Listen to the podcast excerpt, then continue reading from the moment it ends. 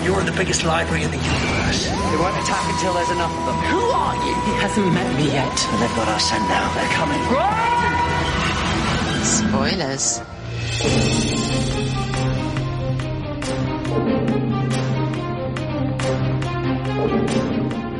Welcome back, everyone. This is Discussing Who. I am Kyle Jones, and we would like to welcome you to part two of our introduction to River Song. Let me just go ahead and say out the door if you have not seen anything related to River Song and don't want to know anything potentially spoilers for River Song, put us on pause, go out, watch all the River Song episodes because from this moment forward, spoilers. Spoilers. Affirmative. Spoilers. Spoilers. Affirmative. Spoilers. So got my favorite word out the door. I'm Kyle Jones again. So welcome back, Clarence Brown. How are you? Doing good, man. Doing good. Glad to be back for another episode, man. How are you doing? I am quite well after our last week's recording. I was on a high for the rest of the week. I want to get a, you know, similar high. I, will I'll call it that for this episode, but glad to have you back. So anything interesting going on with you? Nothing on, man. Just, uh, just glad to be back on, man. Nothing Uh, much. Just glad to be here to talk about some Doctor Who, dude. Uh, you mean River Song? I'm sorry, right? Y- yeah. Okay, thanks. just, just appease me, dude. Come on. And someone else glad to be back, Lee Shackelford. How are you? Hey, I'm here. That's that's about the best I can say. I'm Well, hey here. weird- yeah, I'm in a weird headspace, but yeah. Um, so have you been saved to the library? Do you know how many times in my life I've been asked if I've been saved? Uh, Um, but, but never to the library, I bet. yeah, no, the, the library has never. That's never come up before. Um, I, I, I will tell you that um, I had a, a, a boring task to do around the house yesterday, and I was not looking forward to it. But I listened to our show about the unicorn and the wasp, okay. and it was like whistling while I worked. I, that just. Uh, I, uh, I found that to be a thoroughly enjoyable episode, so and I hope other people have enjoyed it too. But it, it certainly lightened my load. Well, So it was it was just fun hearing hearing you guys. Well, good. I'm glad you had fun. I actually had fun creating the artwork. I don't think it turned out Mm. quite as well as I had hoped, but I tried to use the old Agatha Christie old book type covers, but eh, Mhm. didn't quite turn out as good. But hey, No. I still had fun making it. Well, we're glad that you're back. And for everyone listening, we're glad that you're back. We're glad that you're listening and we want to make sure that you subscribe to the show using Apple Podcast or your favorite podcast player. And also tell a friend, share the discussing network, the discussing who with your friends, your family, your coworkers, and make sure everyone subscribes. That helps us get discovered on, like I said, Apple iTunes, Apple Podcast, or any of the podcast players. So guys, I'm just going to say, let's forget the news and let's get right into the review. How does that sound? That sounds good, but I want to ask real quick, and I really didn't even look for this, but was there anything related to Doctor Who coming out of San Diego Comic Con 2019? There was no anything Doctor Who at San Diego Comic Con this year. Interesting. Wow, what a big Yeah. shift! Because last year was it was Doctor Who heavy. Yeah, but I guess Hmm. that in itself is like it's a Doctor Who thing. That there was no thing. So Wow. let me ask you guys, you know, actually that's a very good topic because, you know, we're in a year without Doctor Who per se, except for one episode. So question, do we think because it may be spring of next year before the next series comes out that that was why the BBC chose not to have anything at SDCC? Hmm, Maybe so. mm. Yeah, that kind of makes me think it's even later than spring. Mm. Because not to hear anything, mm, who knows? But see, think about it. If they're just now recording some of it, there's really nothing to put out as a teaser, right? Well, I don't know. I mean, Picard has been recording and they're going to be out in early 2020, but we saw a trailer for that. So Yeah. the push may be because that's so new, but I don't know. I don't know. I guess we haven't seen anything from Discovery season two, which similarly might be around the same time frame you're talking about. So may, maybe it's just normal that we're not seeing uh, hmm. anything. I guess, but it really feels like the BBC wants nothing more in the whole world than for everybody to just forget that Doctor Who exists. Oh man. Hmm. And that's weird considering, I, yeah. you know, even merchandising, I, I, I, I get a little like pit feeling in my stomach every time I walk into like Books a Million or Barnes and Nobles and I don't see the level of merchandising that I did with Peter Capaldi or especially with Matt Smith there. Yeah. It's a little strange. Very it strange. really is. But, you know, we have good things to refer to, specifically 2008, because I got to say it one more time. In last particular episode, we ended on a cliffhanger. And does anybody remember what happened to Donna at the end of this particular episode, Silence in the Library? Anybody have any memories of what happened to Donna? Yes, she had to put her face through an oval. oh, oh, yeah, yeah, that's what happened. oh darn it! I thought she had been saved. Okay, so and from now on, Lee, thank you. I will just for the rest of this season, I will just have to say Donna's face in an oval. I like that better, actually. Okay, trust me, I'm going to do it. Just, just. She looks like a domestic. All right, so let's talk about Forest of the Dead for a minute. Forest of the Dead was the ninth episode of the 2008 series of Doctor Who. It starred Alex Kingston as Professor River Song and features David Tennant as the 10th Doctor along with Catherine Tate as Donna Noble with her round face and an oval. It first aired on the 7th of June 2008. So some review, and I will go first. I absolutely love this episode. This is one of the best episodes of Doctor Who, and I can't wait to talk about it. Clarence, what did say ye? Again, man, I just love like the science fiction elements in here. Uh, I got a strong Matrix vibe in this episode. I just love the thoughtfulness of the story, man. I just thought it was really well done. Uh, the slight touches here and there with um, uh, Doctor Moon and and how it's how it was referenced in the story. Just little things like that made this a fun, uh, really really top notch um, science fiction episode, man. Okay, cool. Lee Shackelford, what say ye? Yeah, I got to agree. It is. It's it's great sci-fi. It's great horror. It's a great adventure story. It's like just about any kind of um, you know, you pick a genre, here it is. There's a romance at the heart of this story. You know, it's uh, yeah, it's like the Princess Bride, right? What genre do you put this in? it, it's everything, you know. All right, so so let me ask you guys for a minute about Doctor Moon. I think we may have mentioned Doctor Moon in the last episode, but what were your thoughts on the character of Dr. Moon as a character, it him, him or itself? Thoughts about him? Clarence, why don't you go first? Uh, I like the way that he was presented sort of as a virus checker or um, a way to weed out anomalies within the system to keep the system flowing well. I don't know how I guess he did come from the mind of of uh, Charlotte or Cal, but I, I do like the the the purpose that the characters served in this series. I mean, in the episode, kind of ushering Donna along and also keeping Cal at bay, uh, as we saw more so in the last episode. So I, I really love the character. I love how they kind of uh, use the, I guess, fake moon above the library to kind of symbolize Doctor Moon. I thought that was pretty cool. I I just love the character, man. I thought he played well and and fit nicely into this overall story that we got. All right, Lee, what say ye?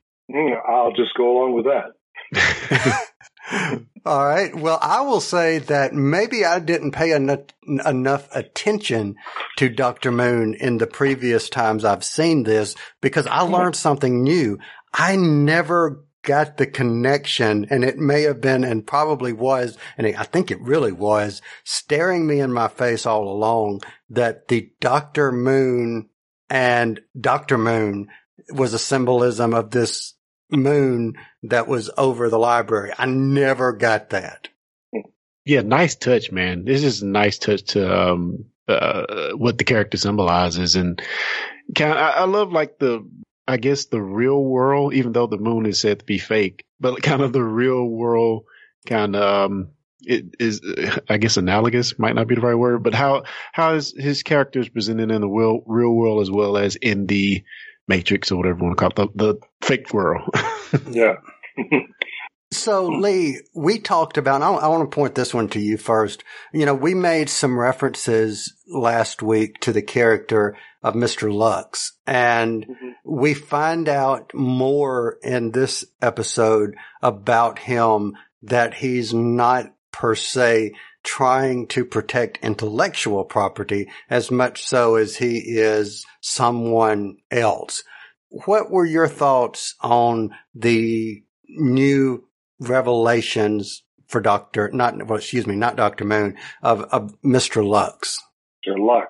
Yeah, it's, it's an intriguing twist, isn't it? And gosh, I, I don't know what to say about it. Um, it, it would be so easy to just have him be the, uh, the, the, the rich jerk, that, which is, that's all we got in the first half of it. And that would work as a piece building the story. It doesn't, it doesn't have to be any more interesting than that. And uh, and Moffat uh, pulls a win wham on us and makes it more interesting. It, it's it, it's like the script just keeps on giving. It keep we more and more layers keep unfolding in it. it.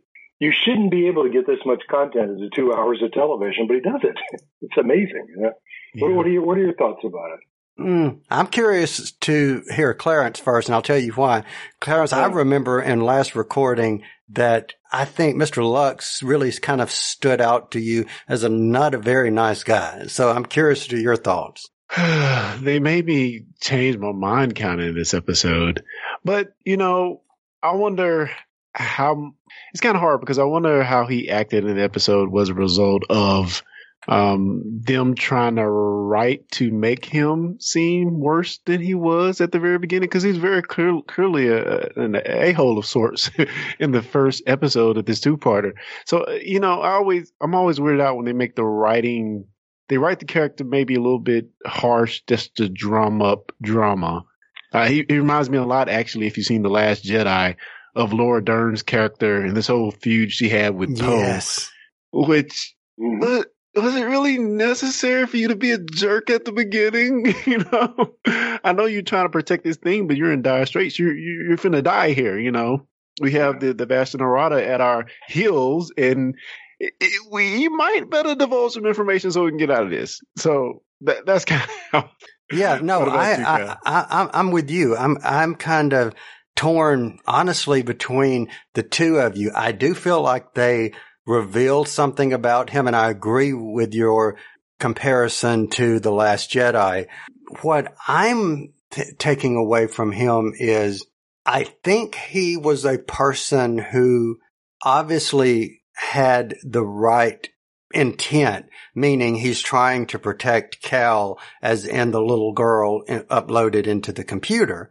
But at the same time, it goes back to learning you can say things in a way that make you a complete a-hole and you can say things that technically mean the same thing as not being a complete a-hole. And I took it kind of somewhere, like I said, in the middle that I wish that they would have shown him as maybe having said less. And then you find out why he didn't say as much as opposed to being so bossy and an a-hole at the beginning and then you realizing, oh, well, this is why. But for drama purposes, you, you needed that. And I get that. But, but I, I kind of wish that it would maybe have been a little bit more in the middle somewhere than what they did. So that, that's my take there. Yeah.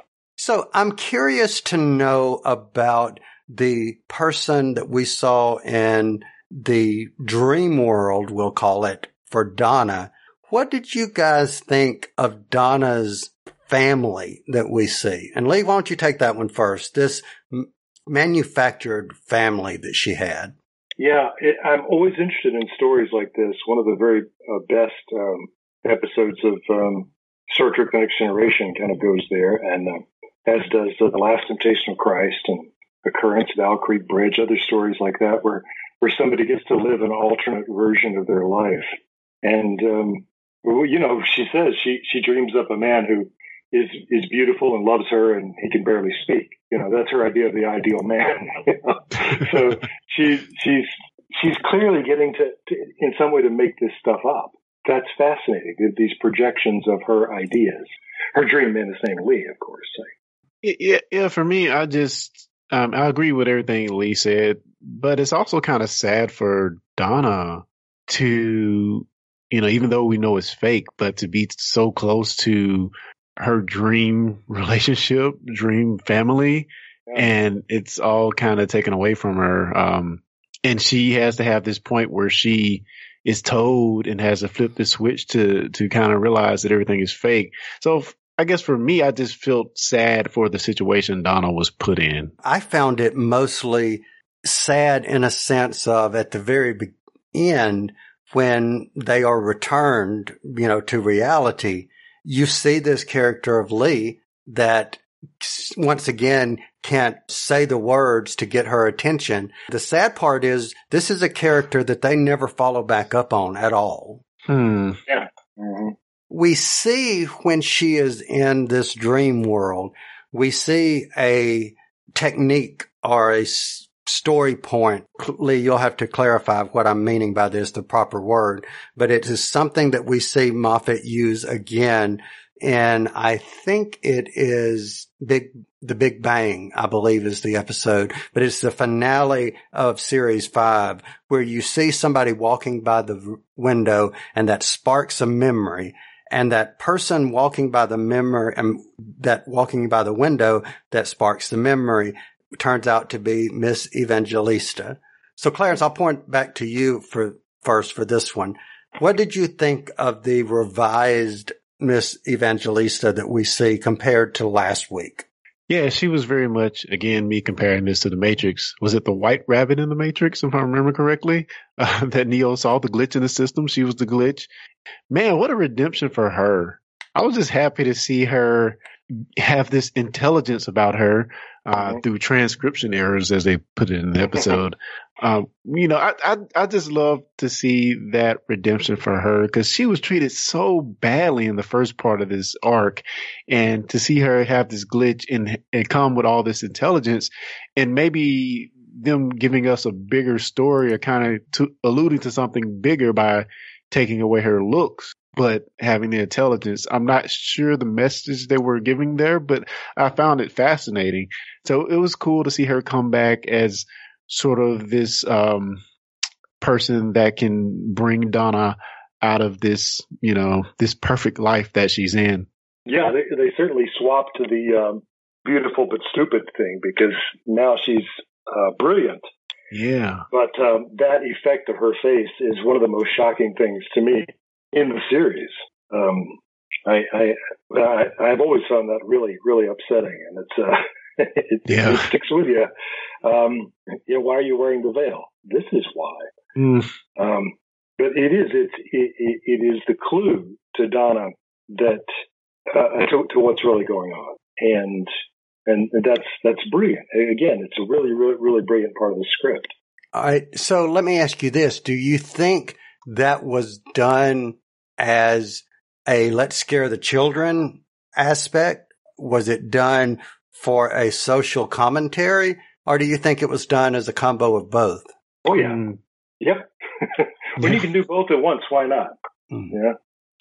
And I'll tell you something, just sort of a screenwriting thing. It is smack dab in the middle of the episode. That, that moment of, of unmasking Evangelista, that is right in the middle of the episode, which is structurally where everything is supposed to be falling apart. Everything's supposed to be going to hell. So what that what that sort of implies is that Donna Noble has been saved. So you, you got me to say it. Thank you. But but is that a good thing? You know, um, it, it's the system isn't trustworthy, is what we learned in that moment. So Donna is she may not be safe Mm. And and then we cut back to the to the other world with the River and the Doctor and uh, the rest of the uh, the archaeological party, and they're in real trouble. So nobody, and and and of course the little girl is curled up on the sofa now, crying because of what she's seeing on television. So we we have these three story worlds, and at this moment, everything is bad. Yeah. Wow. I, wow. You just the three levels. I didn't really think about that before, but wow, that's exactly right. Hmm. Inception. yeah. And a river and a river runs through them all, and it is a river that saves the day. I'll, I'll just yeah. say that. Okay. Oh, that was weird. You said river, and suddenly we were feeding ducks. Question and curiosity: the Vashta Nerada. We find out that they're in the books, literally. Mm-hmm. What do you think about, and Lee, why don't you take this one first? What did you think about this revelation that the books were the Vashta Nerada? Or that the Vashta Nerada were, were in the books. They're like, they're like letters on the page. Yes, literally. Yeah. And, um, I, I remember it reminded me watching this again that when I saw this the first time, that I kind of kicked myself because I felt like I should have gotten something from the previous episode. And, and then when it was explained to me, I thought, oh, that's a great surprise, except that I think I should have figured that out. Because you remember uh, when the doctor arrived and he did the, the quick scan of um, the planet, they found out there was these billions of life forms there. Yes. But there were no people. And now we know that's what the billions of life forms that were being detected were, the Vashta Nerada. I thought, oh, of course. Mm. And I and I remember that I didn't get it until that moment in in the second episode. But what a, what a what a horrifying idea. So so th- so Moffat not only succeeds in making us genuinely afraid of the dark, but now he wants us to be scared of books too. so Clarence, what about you? What did you think? Uh, what was your opinion on this revelation about the Vashta Nerada? I agree. I, I definitely thought the million million were the people uh, which we get the exact number for the people in this episode. I don't know if we got it in the last episode as well. Maybe I can't. I think so. Remember. Maybe four four thousand and twenty two. Right. So did we get that in the last, the first episode though of the two parter? I think so. Yeah. See, I I, I guess I just maybe not, but I, yeah. I, I may be merging them together. But I think we did, but I'm not hundred percent sure. Yeah. Yes, I guess it's my fault because I thought the million million were actual people the people that got saved. I thought that was a number. So I, that's my confusion there. So yeah, I was, I was quite surprised. I thought, I agree with everything Lee said. It was brilliant, uh, brilliantly done, um, for these to be creatures that dwell uh, in the forest and how are they going to wind up in this library? I thought that was a very good explanation. Uh, so I don't know. I like them. Now I do have a problem with them as far as the ending of the episode because I don't think I really got a real sense of how they were defeated or were they defeated? Maybe one of you guys can explain when we get there. Okay, well, let's go there because I'm I'm holding the most important part of the story for last. So, Lee, what do you think? How do you see that they were either defeated or what happened? Yeah, I if I've got to quibble with the episode, it is this that I I don't. It feels like that's a question mark, and I'm not even sure it's a good, satisfying story question mark, if you know what I mean by that. I, I, I just wasn't sure in the end, and and that's that's that's frustrating. Okay, so here's my interpretation: is the doctor cut a deal, and the deal was we'll leave, but you give me these people, and they say we'll give you so much, but you but after that, the, you know the the forest are ours, meaning you better have your people gone by X amount of time. Yeah. That was how I took it is he mm-hmm. played Let's Make a Deal. Yeah. Well, what did he give them? He didn't really give them anything. Oh, no, no, no, no, no. I know what he gave them. He gave them fear as in, you know, I'm in the um, library, you know, I'm in the books, look me up. Yeah, yes. You're in the biggest library. Yeah, good point. Look me up. So he hmm. gave him an ultimatum is what he did. Literally. Exactly. So, uh, again, like if the ultimatum is the payoff here or is the reason they're leaving, why do we have this countdown and the ultimate sacrifice by River? Again, that's another thing I feel like we kind of got thrown into. It was awesome in the episode. It it was awesome drama, but I really didn't get a sense of why. mm. and hmm. maybe it's meant to be that way. I don't I don't Okay, so let's just because that's the last story point until we get to the major story point, which is River, is the way I interpreted that was there is a point to where Cal, the little girl, and I, and it's not long after, or it may be right after the Miss Evangelista seeing the face and being scared. And I think that's the point that she starts the, you know, kind of spazzing out for lack of a better yeah. word. And I'm thinking that's the core going into meltdown is when the little kid starts okay. spazzing out. Good, good point. Good point. The core went to meltdown. Okay. Lady, you agree? I mean, I, I kind of, mm-hmm. yeah. So let's go back a little bit. We've now got to the main event here, which is River Song. We see last episode, we see the doctor and River and she says, doctor, please tell me you know who I am. We see them starting to argue in this particular story and we see Mr. Lux say, you know, would you stop uh, arguing? You're, you're acting like an old married couple. I'm curious to what you guys think. I see this as the timeline of River Song. This sets the stage for the story of River Song. Do you guys agree? Oh yeah, absolutely. Why? T- tell me why. Well, it has a, it has a beginning and an end built into it. Yeah, and, and we even have her refer to it. You know, uh, all this all all this time, all the time that I've known you, you've known when and how I'm going to die, and I just realized that. You know, that, that's fantastic. Do you either recall thinking when you saw this character that that we would see her again, or did we think that this is just a one-off character that was meant to be a mystery and a mystery she will remain? Oh no, there's no way they could have did that. I would, ooh, yeah. I would be furious. Yep, mm-hmm. yep. Uh, that was my feeling too. Was wow, after saying something like that, we got to see her again. Yeah, That's, come on. And, and it's almost like these movies where you see the guy running and, and, and, and, getting shot and they freeze frame it and then they say, Oh my crap. Oh my goodness.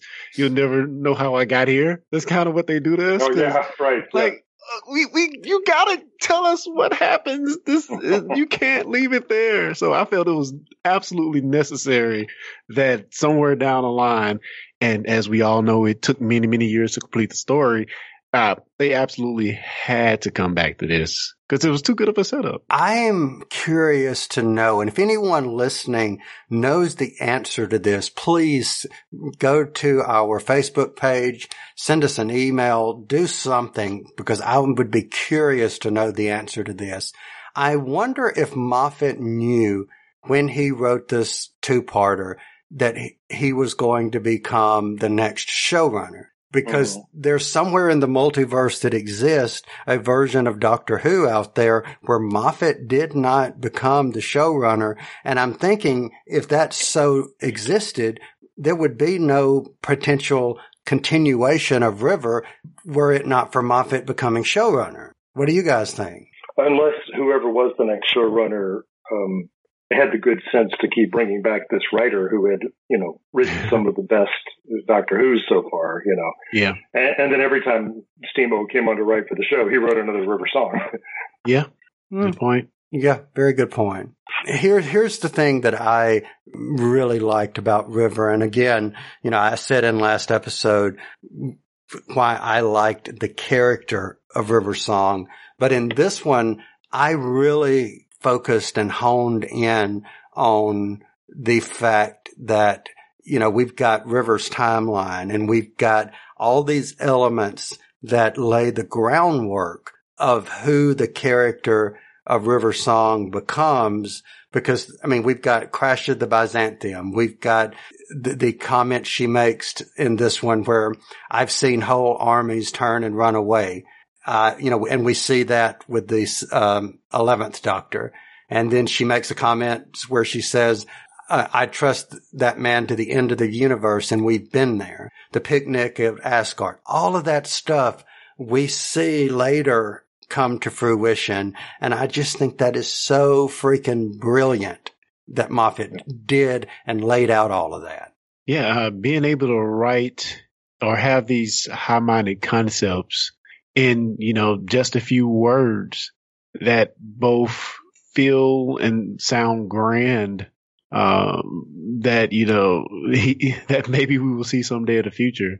I just I just think you know just the realization of those few lines and they sound so grand to me. I just like the wording of them. It, it, they make it sound big and bold and and and, and we're going to see this in the future hopefully and and we do. It's just I don't know, man. It's just great writing. Just great writing, man. All right, Lee, what say ye? Well, uh, you know what we get from River is they're, they're almost like episode titles, right? I mean, later yeah. on we get, we, we'll get Jim the Fish, you know, and we and we never did see Jim the Fish. You know? so uh, it, it, it's actually it, it doesn't mean that you know what those stories are, you know. Um, it, it's one of the things that has uh, entertained uh, Sherlockians for more than a hundred years now. Is that uh, some of the Sherlock Holmes stories begin with Watson saying, you know, basically, as I look over my notes, I wonder which story I should tell you about. Shall I tell you about? And he'll say something. I shall tell you about this one. And then I decided, no, I'll tell you this story. Hmm. And so then we say, oh, go back and talk about those other two things, you know? And, you know, and, uh, yeah. And, and yeah, we don't think that Conan Doyle had any idea of what those other stories were. They're, they're just out there to to be fascinating. but we know that Jim the fish is a character. I mean, you know, meaning that you know, because the way they refer, uh, oh, Jim the fish. Oh yeah, that's it. They, clearly, they, that's an experience they shared, but we don't get it.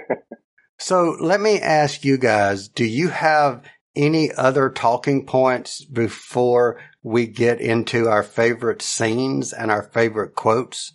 Hmm. So the system, Cal, I guess is the name of the system, was it just like a big transporter buffer? Maybe maybe we mentioned it last episode, but it feels sort of like a transporter buffer episode of Star Trek in a, in a sense. Mm. Like they're stuck. They're this. I don't know. you know, I'm not sure that I even. I just thought that they were. It was like this big macro computer is is how I saw it that was able to hold a consciousness inside it. So, Lee, what do you think? Do you agree? Um, I'm sorry, I kind of spaced out there for a second. Um, what, what we- no, no, no. You you kind of proved the whole uh, of what's going on in the library as true if you said you spaced out because is it something that can keep a consciousness together well, not only it, consciousness, flesh. I mean, flesh, yeah, they're being. So that that's what, what reminds me of like the tra- a transporter accident of sorts. Oh yeah, because they brought them back as people. Yeah, you're right. Yeah, mm-hmm, yeah, hmm. yeah. It is the part of the story that I, that I, I I have the most trouble with. That I I just can't. I'm just not 100 percent sure about how all of that was supposed to work. I love emotionally that it works, but I can't um, quite figure out the science. I think it's just as well. So. Mm.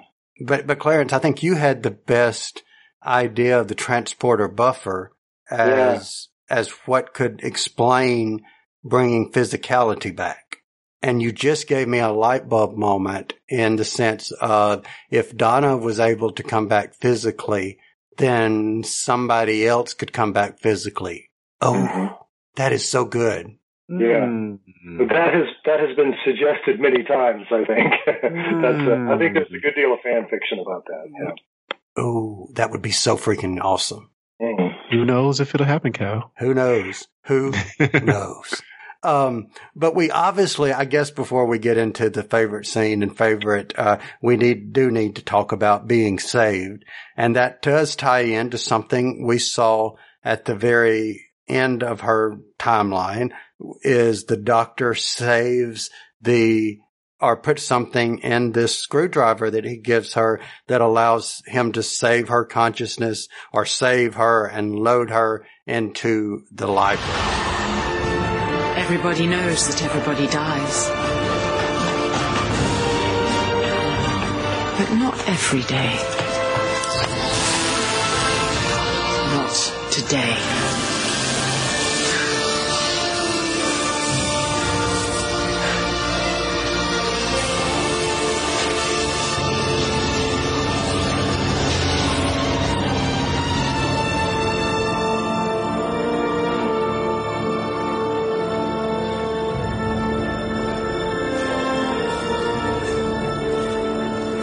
It's okay. You're safe. You'll always be safe here. The doctor fixed the data core. This is a good place now. But I was worried you might be lonely, so I brought you some friends. Aren't I, clever girl? Aren't we all? For heaven's sake. He just can't do it, can he? That man. That impossible man. He just can't give in. Um, what did you guys think about that? This whole doctor going back, picking up the, you know, screwdriver and basically dashing to load her into the library. What, what did you guys think of that? Yeah, I think I love the realization of him knowing that if he knew her fate, if he knew what was going to happen to her and he couldn't overtly change it, um, by telling her, I guess. Well, maybe does he tell her? No, he doesn't. No, he doesn't tell her. Yeah. So, so, I mean, the fact that he can engineer a way to save her in a sense, um, knowing that this is going to happen to her, I just found that, uh, awesome. And, you know, it shows that they had a real, true magnetic relationship and he wasn't willing to let that go, even though he knew, seemingly knew something was going to happen to her, um, in his past or in her, it happened to her period. So. Yeah, there you go, because it's confusing. All right, Lee, what do you say? Uh, well, uh, gosh, it's all so confusing, isn't it? but um, I, just from a storytelling point of view, I love the um, the the the visual of the LEDs that have sort of a countdown on them, the green lights, as that person's essence goes away, and so that that was enough in and of itself. But then we get that mirrored with River at the end, um, and and then adding that to the sonic screwdriver. It, it's we've been taught that that's a that's a kind of hope, and it, it is. It's just lovely. It's just a, a beautiful, beautiful little thing. And uh, and I always this is getting way way ahead of us, but I always wish that that more had been made of that as we explored the character in later episodes, and and it really wasn't. Meaning, so, meaning explored which aspect? Kind of. The, what's in what's in her screwdriver? Ah, mm. okay, got you. Yeah, they they definitely set us up well um, with those digital countdown thing with the echoes we had got before from the spacesuits. Right. So we were well aware of seeing that countdown and knew what it meant.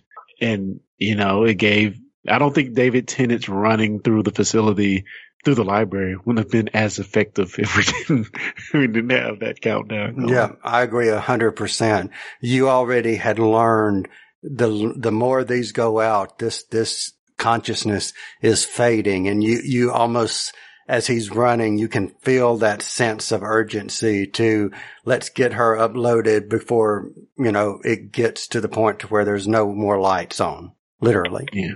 Um, I agree, Lee, that I think I would have liked to have seen her use her sonic screwdriver more. But I think the fact that I was happy that we got to see her receive the sonic screwdriver. Yeah. You know, so I ha- I'm going to ask you guys a question that I've never asked myself even, and I mm. just thought about it as you guys were talking. If you had to say which version of the doctor for the doctors that we have seen her on screen, not in audio, not in future thoughts of what might happen, but what we have had the opportunity to see on screen.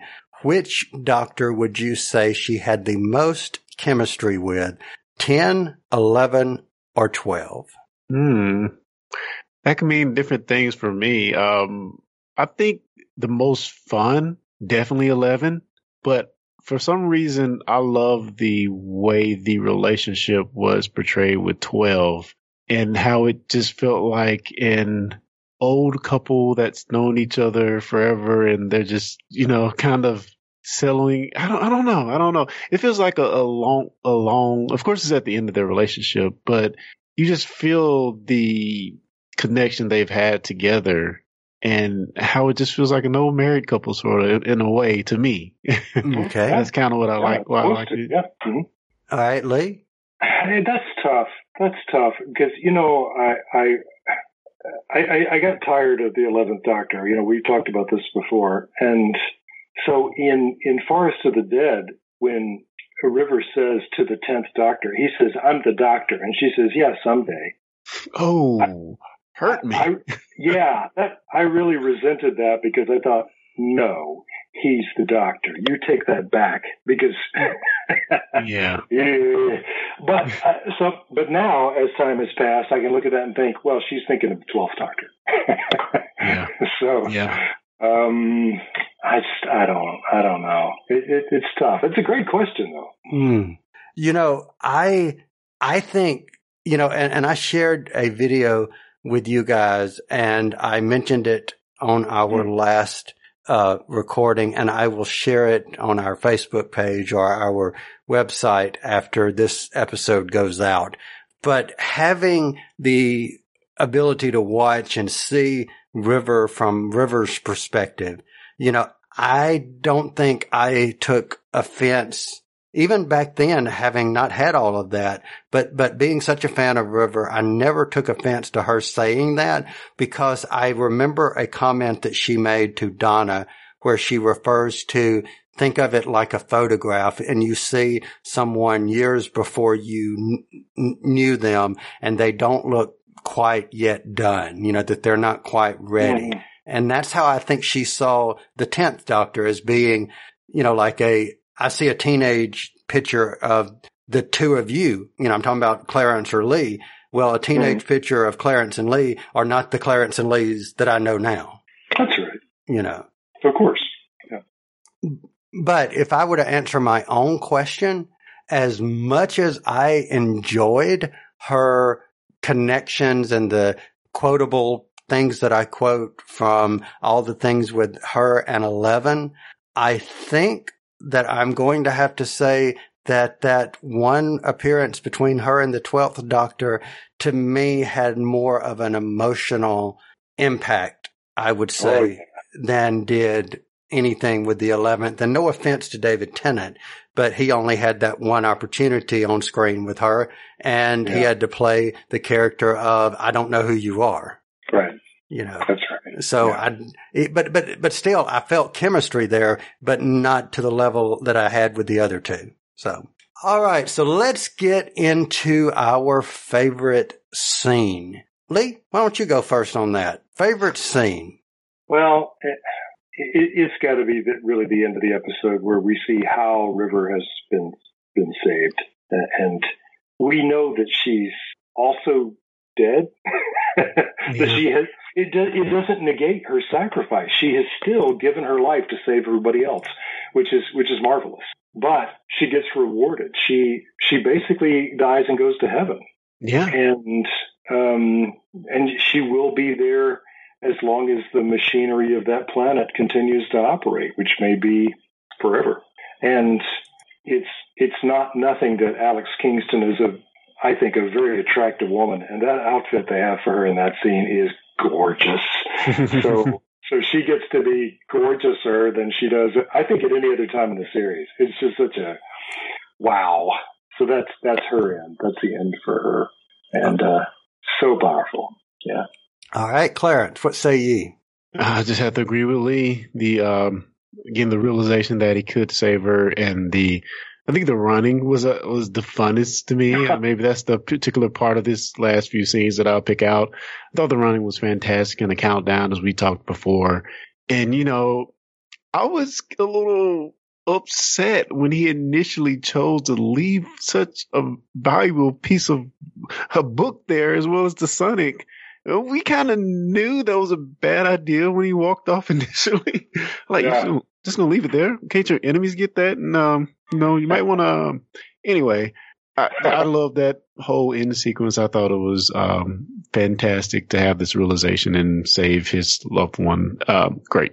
All right. So really, really quick before I say my fa- my favorite scene, I did forget to mention one thing that I wanted to mention, and that is I did not know in the episode, the name of the doctor there is a point where they're doing a lot of montages with Clara. And in that episode, there is a scene from the library and I went back and freeze framed watched last night and all these times, as many times as I've seen that episode, I never saw the 10th doctor in that particular scene.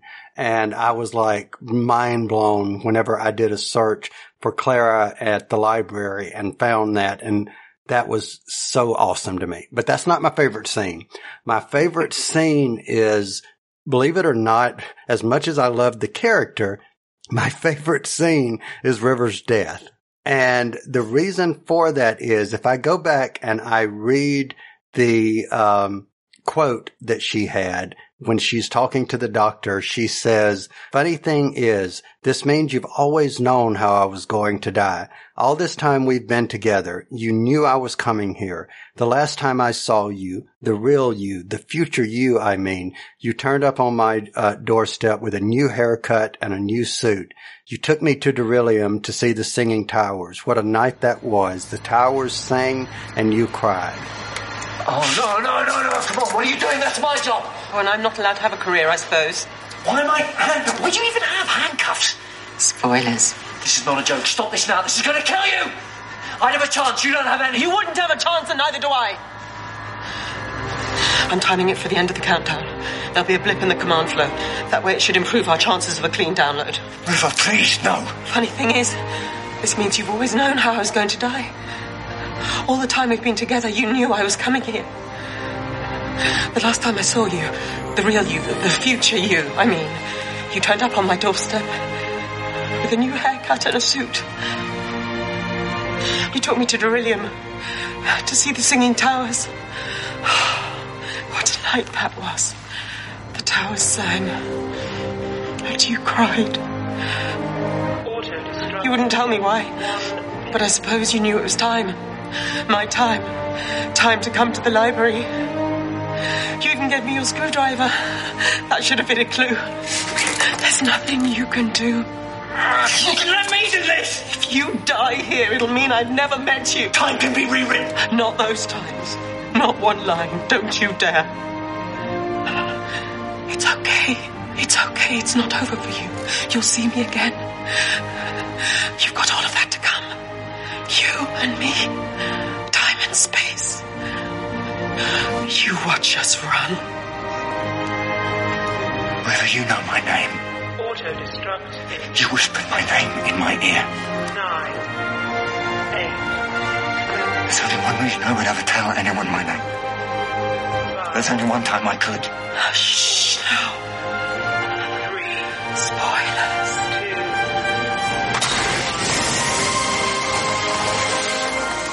That's basically you take the Husbands of River song. There's the plot right there. You know, Yeah. so for that alone, in 2008, we see something that took eight years to come to fruition and it was all perfectly laid out in a 2008 episode. So that has to be my favorite scene being her death. So Clarence, I'll let you take this one next. Your favorite quote. Hmm. So I do think it was awesome how in the end River got all of her shipmates back. I thought that was pretty cool. But one of my favorite quotes is from the interaction between the doctor and Anita, where um, you know, she's kind of trapped there, finna die, and the doctor says, Can I get you anything? And she says, An old age would be nice. I just really love the wording there. Just Yeah. All right. Cool. Lee, what say ye? For me, it's a very similar thing that um, in a very few words, uh, Moffat sums up River's personality, her character. She, during that whole scene, you know, um, uh, uh, where they're, they're trying to save everybody and, and it looks like the doctor's going to sacrifice himself. And as she's running out of the room to do her thing, River says, Anita, if he dies, I'll kill him. That's, All right. that's River. Yeah, and and that, but but but that goes back to the chemistry thing, and and Absolutely.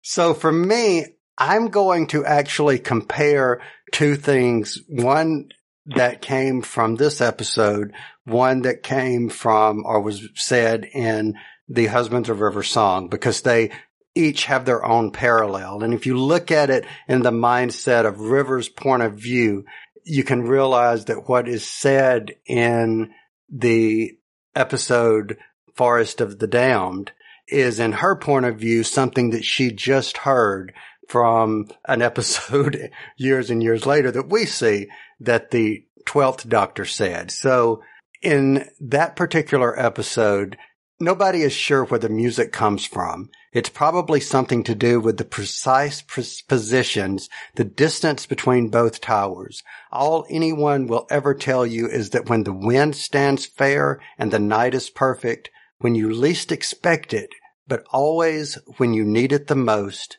there is a song. Then in this episode, it says, and Rivers say, you know, in Rivers' voice, it says, everybody knows that everybody dies and nobody knows it like the doctor. Now and then, every once in a very long while, when every day in a million days, when the wind stands fair and the doctor comes to call, everybody lives. What do you think of the towers? I love them. And why are you ignoring them? They're ignoring me.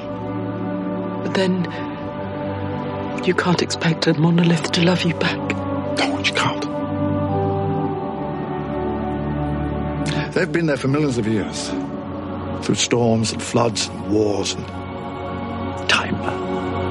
Nobody really understands where the music comes from. It's probably something to do with the precise positions, the distance between both towers. Even the locals aren't sure. All anyone will ever tell you is that when the wind stands fair and the night is perfect, when you least expect it,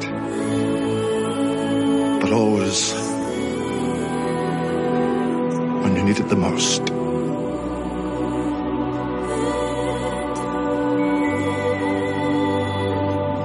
There is a song. Now and then, every once in a very long while, every day in a million days when the wind stands fair and the doctor comes to call.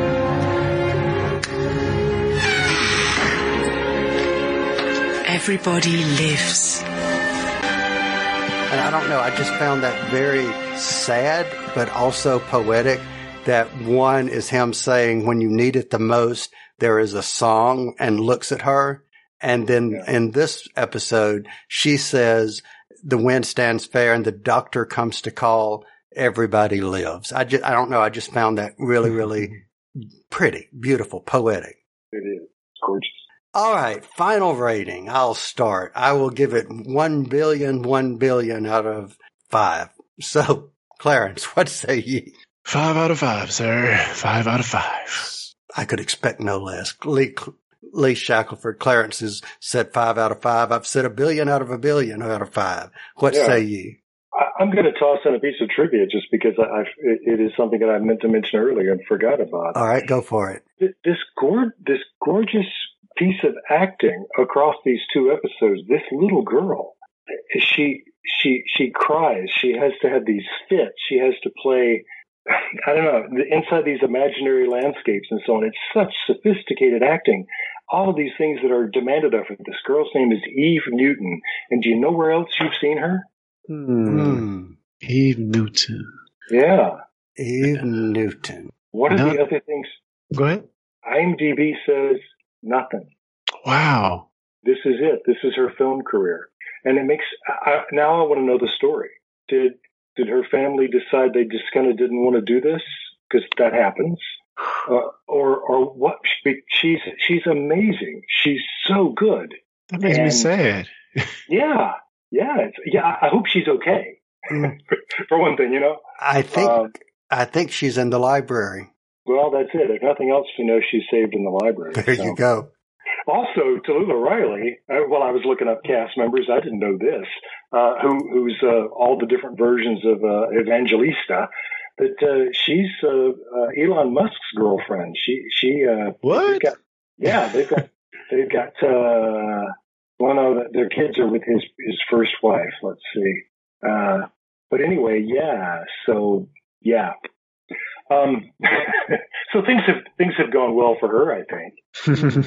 anyway, So- Evangelista has been saved. Yes, she has. So let me, let, you know, let me say another bit of trivia that I may not have mentioned in Okay. our last uh, episode. Does anyone know who was originally considered for the role of River Song before Alex Kingston? Hmm. No, no.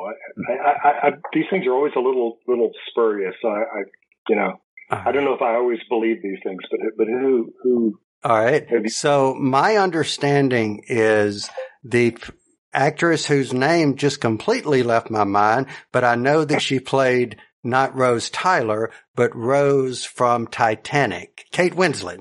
She Kate was considered, um, I don't know if she wasn't available. I don't know if she turned it down. No offense to her. I'm so glad she was not available or she did turn it down. But, um, yes, she was originally considered or thought about for the character of River. how interesting. Yeah. So glad it was Alex. Anyway, I'm stalling. Five out of five. Yeah. Five out of five. Thank you, sir. Appreciate it. So for everyone listening, if you disagree and don't give it five out of five, I definitely understand. And we would love to know why you thought maybe less than five billion out of five Yeah. billion. We want to know what's wrong. We want to know why. Tell me I'm crazy. I know already know Yeah. I'm crazy. So crazy. hey, you know, come join the crazy. So gentlemen, where else on the internet might you be found? And Clarence, why don't you take it first? Uh, you'll find me chatting away on Facebook. If you go to Facebook groups and search for Discussing Network, you check out me as well as the other cast members of this podcast and more talking about geek stuff. So yeah, check us out there. Sweet. Lee Shackelford, Okay. what about you? I'm going to keep pointing people to uh, relativitypodcast.com.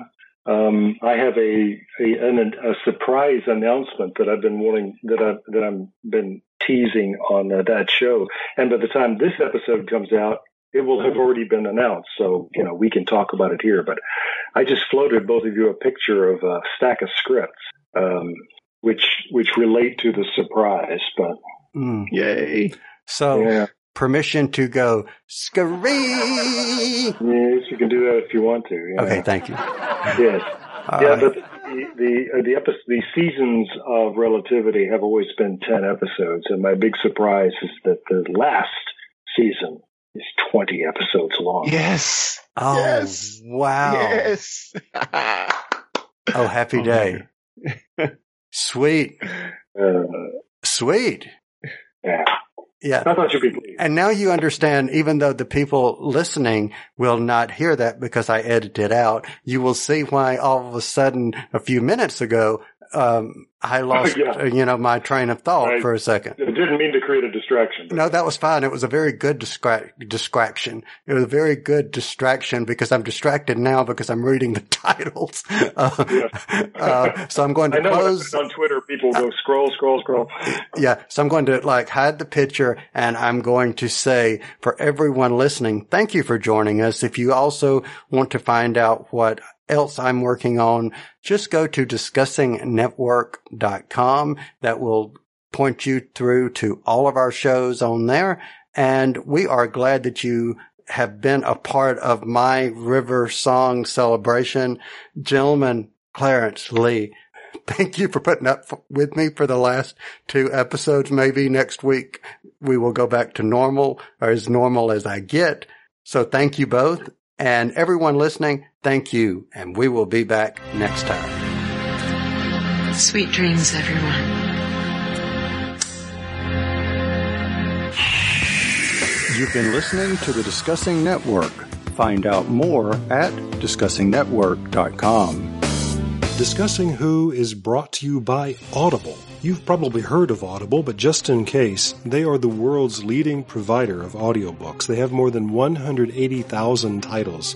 Let me say that again. 180,000 titles to choose from. Imagine a genre, they've got an audiobook. And these files play on smartphones, Kindles, tablets, in fact, over 500 different devices. Now for fans of Discussing Who, Audible is offering a free download when you start a new Audible subscription. And you can choose anything at all from that vast library. But we know you want to get one of their absolutely fantastic Doctor Who titles, which include New Adventures of the Doctor, but also Torchwood and River Song, and they're performed for you by actors you know and love. Wonderful voices Tom Baker, Alex Kingston, David Tennant. The list goes on and on. So try it out for 30 days. And if at the end of the month you decide Audible is not for you, you still get to keep that Doctor Who book you downloaded. So look at it this way. Free Doctor Who book.